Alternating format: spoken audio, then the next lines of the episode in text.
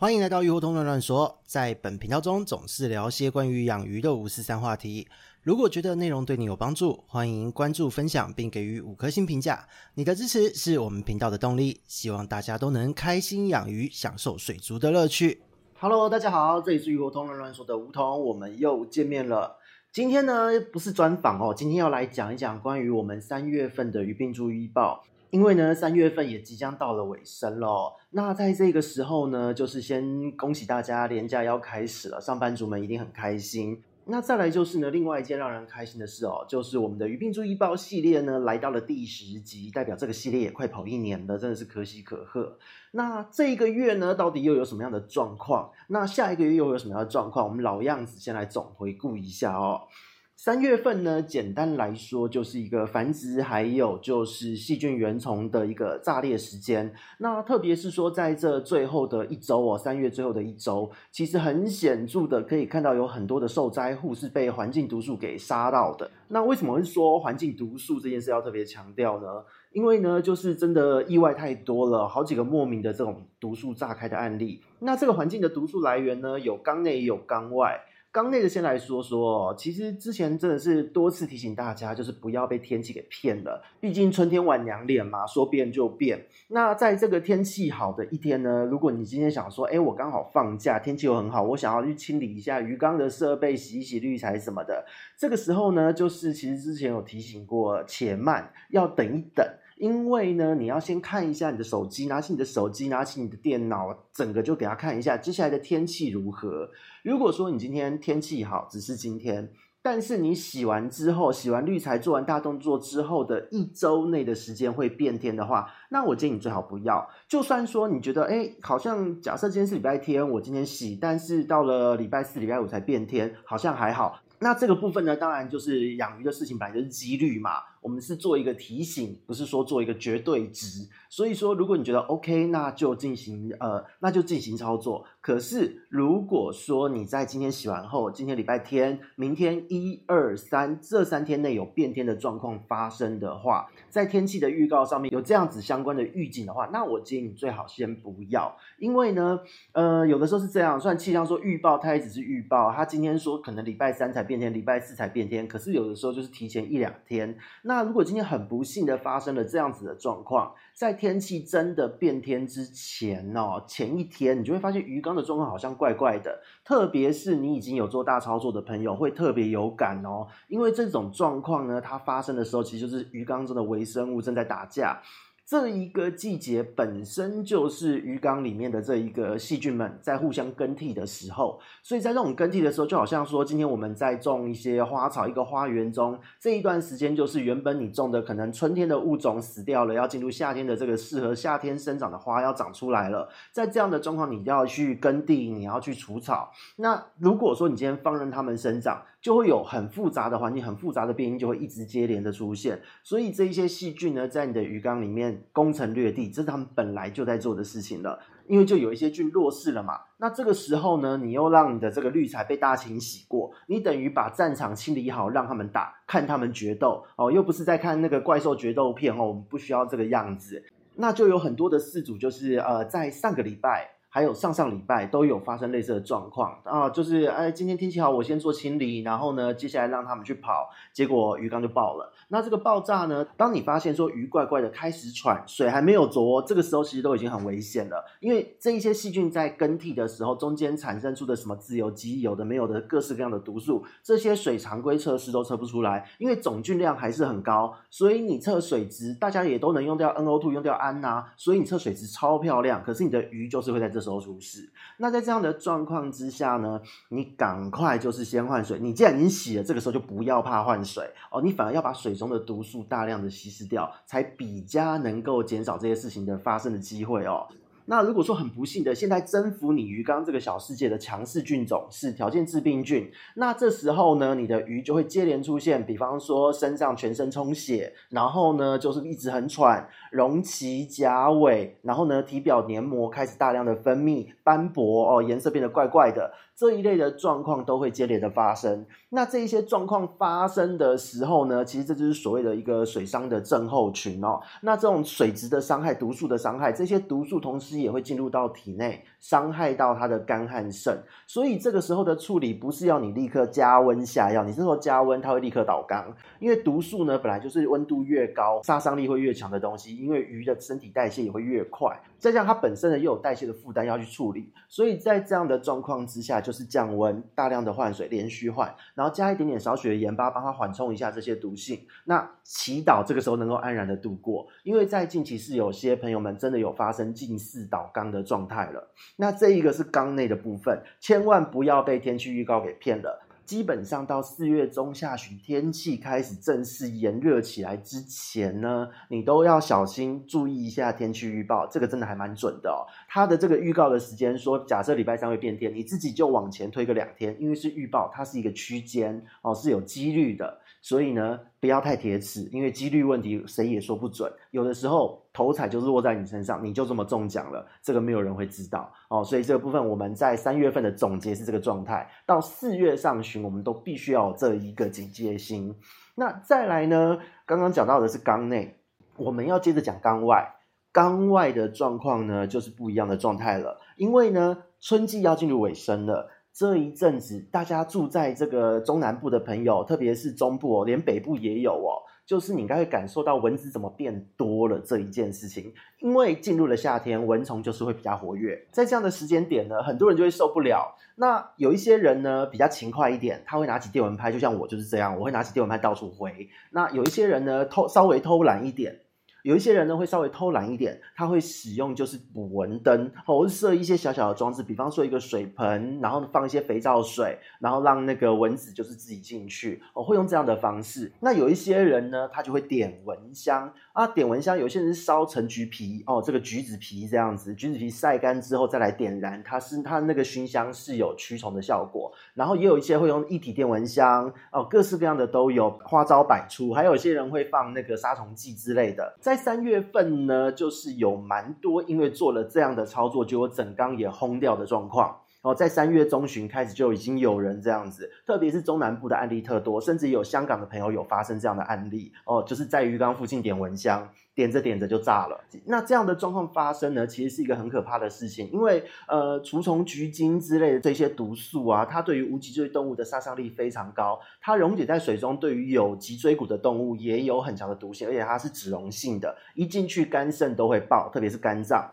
所以这一个部分呢，就是当它出现的时候，特别是可能养比较久的鱼哦，因为可能养的比较好，吃的比较多，比较肥一点。脂肪肝啊，什么代谢毒素的状况本来就很差了，在这个时候都会出现问题，很容易就会爆肝。那如果是比较小一点的鱼哦，脂肪肝没有那么严重的个体，也许还好，只是喘一点还能活得下来。但是比较大、比较强势的个体，这时候都会红掉。所以这个时候呢，就是我们一定要特别注意到，你今天有养鱼的朋友，你点任何除虫的东西的时候，都请你要特别谨慎，因为除虫、驱虫的这一些成分呢，基本上对于水生动物都是有毒性的。所以请千万不要开这个玩笑哦，这个真的不好笑，会笑不出来，因为呃不小心一整缸都会倒掉。那再来就是哦，在台湾是这个样子，因为社区呢开始哦邻里开始在做一些地方的这个水沟的消毒。毒通常呢，这种消毒或是那个你们的里长如果比较负责，他是会做一些广播的。他在做广播的这个时候呢，他就跟你说，我们什么时候要预计要消毒喷洒，要杀虫了，要杀蚊子了，要杀蟑螂了。哦，就是在水沟会到处喷。那如果有这样子的状况哦，你外面的那一个池子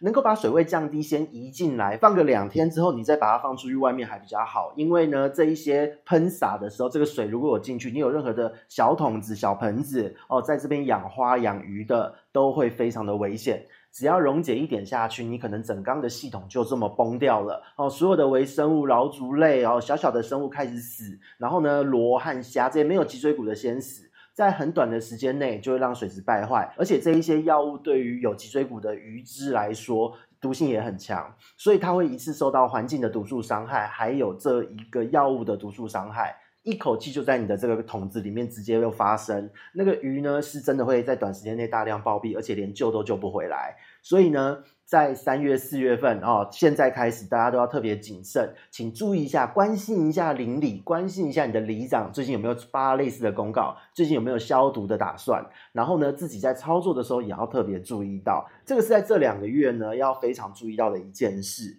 那再来就是呢，我们回到鱼病哦，毒素的问题一回事，回到鱼病。基本上呢，在这个四月中旬前，我们刚刚提到了毒素要特别注意。那但是呢，在四月中旬之后哦，因为通常呢，以农民历来说，清明这个节气后就会开始回暖。可是呢，因为今年哦又很特别，因为今年呢，在整个的这个呃，有很多的朋友都有反映哦，特别是玩潜水、自由潜水、浮潜，还有就是深潜、水肺潜水的，都有提到这个话题，就是说在近期呢，其实垦丁还有小琉球一带已经出现了一些钱币水母，还有海神、海蛞蝓之类的这一些生物的踪迹。那这一些生物呢，其实通常都是在夏天才会出现，那在这个时候就出现，是有一点点意思的。那再来就是鱼捞业的朋友、渔船的朋友哦，也有提到飞鱼啊、土托鱼已经开始慢慢的出现了。那飞鱼还好，但是土托鱼现在这个时候哦，我们现在录这一集放出来的时候还没有到清明哦，